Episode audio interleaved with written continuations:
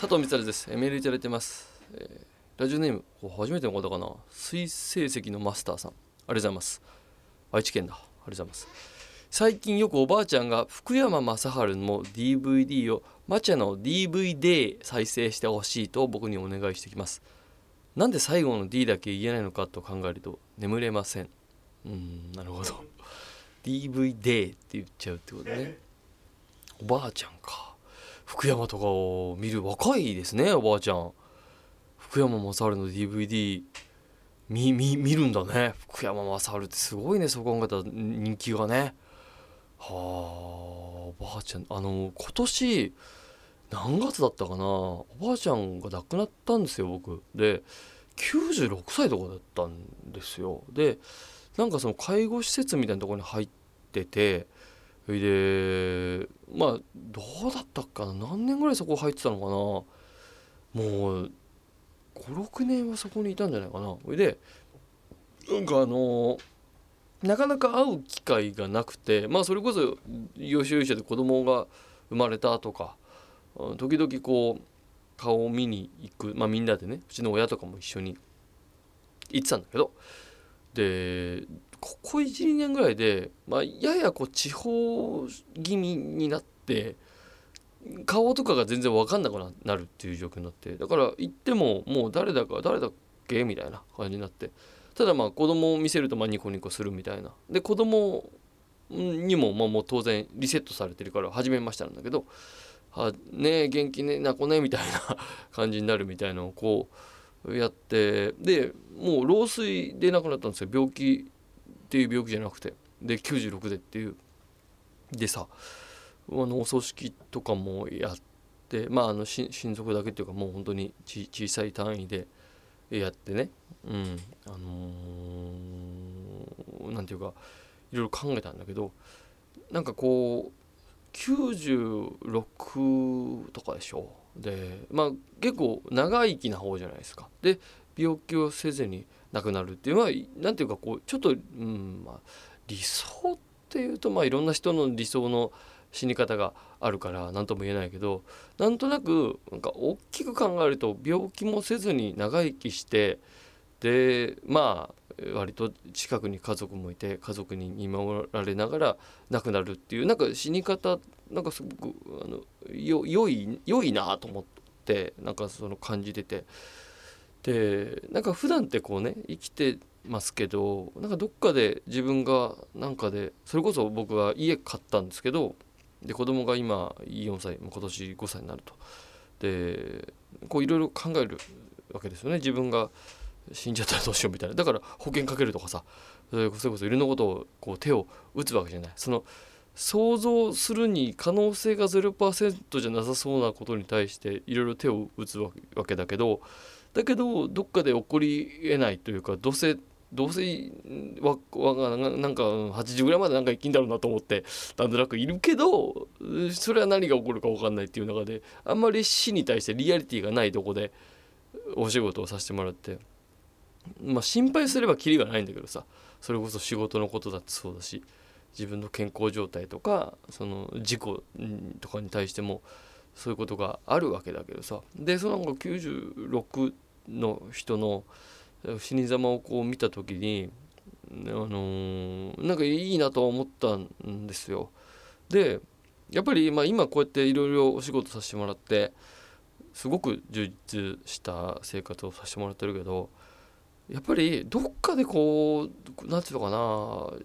な死ぬ準備っていうとまあ大げさですよ大げさですけどそういうことをしてってもいい年もう40になるし何ていうのかな。まあもう倍生きるにしてもまあ半分だとして向こう40年こもうここからみたいなとこだと多分思うね。そう人生じゃあ90まあうちのそのばあちゃんで言うと96だとしたら振り返った時にこここぐらいからの思い出が一番の思い出になりそうだなと思ったらなんとなく、うん、す過ぎ去った時で考えるとですよ。おそらくこの20代でなんかすごいお笑いで飯が食えなくて苦労したみたいな記憶ってうん振り返った時にそのねそのあの時の思い出がドラマチックになってすごくいい話になるあの時は今で言うと吐きそうだったなとかいっぱい覚えてるけど多分90とか80ぐらいの時にもし生きれたとして振り返ったとしたら割といい話になって覚え覚えてるはずだから多分ねおそらくこの記憶ってなんかそんなもんじゃない。ところで考えるとより近いところで鮮明にいい記憶を残しとくっていう意味で言うとこっからなんか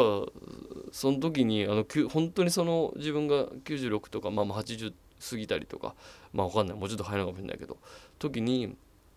この40からの567とかまでの30年ぐらいの生き方がちゃんとした死に方になるんだなと思ってなんかすごい考えたんだよね。なんかそんなこともないとやっぱ考えないもんだね。うん。リアリティを持って考えないというか、うん、なんかこうやっぱりなんだろうな。結婚式とか葬式とかさどどれだけまあそのこれ一緒に例えとして出すのかどうか分かんないけどどういう人を呼ぶかっていうのもあるじゃん。で死んだ時はどういう人を呼ぶかって選べないわけですよ。結婚式は選べるけど。だからそういう意味でもあるじゃん。自分の理想の葬式みたいなとこもこれはもう早めにちゃんと描いて伝えとかなきゃいけないですよ。めちゃくちゃドバンってやってほしいっていう人はそ死んだ後伝えられないからね。俺はもうなるべく人を呼ばないでほしいと思うね。なんかおすななんていうの身身内だけでいいというか。うんと思ったななんか。みたいなこと考えたな。でなんだっけ。DVD って発音すると話か。全然関係ないところ話言っちゃったけど。そうか。もやっとして寝れないって話な。うん。まあつけてあげなさいよって話よ。いやでもね仲いいじゃない。おばあちゃんに福山雅治の DVD をねあげたりしてんじゃないの？この水成績のマスターは。素敵なお孫さんじゃない？えー、ありがとうございます、えー、メールをいただいております、えー、きましょう。ラジオネーム山田三号からいただきました。こんなトイレは嫌だ。伝説のパティシエが見守っている。っていう。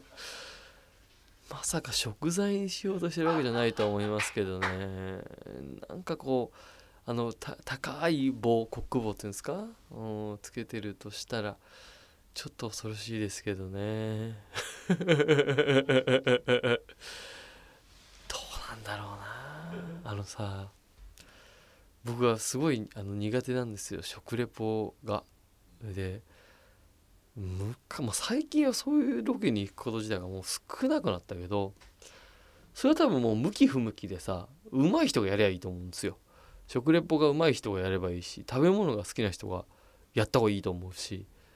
で最近こうまあようやくこう17年経ってその自分の仕事自体もこうだいぶそのいい意味で淘汰されてきたわけよ。俺に向かない仕事は来なくなるし向いてる仕事しか来なくなるからいいんだけど昔はもう雑多だからネタ番組に出ちゃもうなんか若手芸人としてこう事務所もいろんな仕事を振ってでこれ10年前に事務所に話をしに行ったんですよ。あのそもそもそんなにテレビに出るつもりがないっていう話をしに行ったら「何言ってんだお前は」って怒られて。お笑い芸人っていうものはちょっとでもテレビに映るのが映るもんだろみたいな。カルチャーショックだったみたいで。要は何ていうのかな後ろでこう何ていうのかな画面に見切れるからここに立っといてくださいみたいな。で50人ぐらい芸人がいてわーって2時間ぐらいそこに立ってて5秒映るみたいな仕事あるじゃない。で俺俺行かなくていいと思ってたのそういう話仕事を。そもそも。でじその事務所役5秒も映るんだから行きなさいってことなんだけど。で俺はなんかこれなんでだろうなと思ってたわけですよ。でもまあ基本的に 行かなかったこととかはないよ。基本的にずっと来た仕事をやっててやっていく中でであのー、分かんない。これは良かれと思って多分事務所が入れてるということ。俺はこの5秒を映った映りたいと。いうことで事務所が入れてるとしたら問題だと思って 話をしに行ったらやっぱでもそうなんだよ。5秒でも映りたいだろうからっていうことなんだよ。そこであの顔覚えてもらってとか。5秒映ったとこで顔覚えないしであと5秒映って出てたって親に連絡してガッツポーズするみたいなことでもないしうんなんて違和感がずっとあってまあそその話をしてで10年ぐらいかけてやっと事務所の人がこう佐藤光晴のスタンスをこれももうタレントとしてのもう超わがままな意見ですよ。そんなのは。本来はもう事務所が行けって言ったらもう行きゃいいんですから。うんでもこうなんかあんまりいなくてねこう僕みたいな人が。うん。で別に事務所が来たものを拒むとかじゃなくていやできる仕事向いてる仕事をやった方がいいじゃないですか。の。無理に俺ができない食食レポをするってもう見てらんないから。飯も知らねえのにさ、うん、でなんか別にうまそうに食わねえし俺。でただのロケとかだったらいいですよ。65点ぐらいのロケはできるからさ。そのそれいいんですよ。別に誰もいなかったらやりゃいいんだけど。ねそのなんか無意味になんか30組ぐらいいる若手芸人とかにポンと詰め込まれるみたいなのは多分ちょっと違うんだろうなっていうのが多分それは俺も違うなと思うし事務所も多分違うなと思ったんだろうし制作側も あいつここ入れても何もしてなってなっていくんだろうなっていうここ10年ぐらいだからやっといろんなことがこうバランスが取れてきたというかその分だから自分ができるとこでやんなきゃいけないですよ。自分がやれる仕事は結果出さなきゃいけないししっかりそこはシビアに戦わなきゃいけないところだと思うんだけどいや俺は難しくてもう食レポで何て言ってか分かんないんだよね。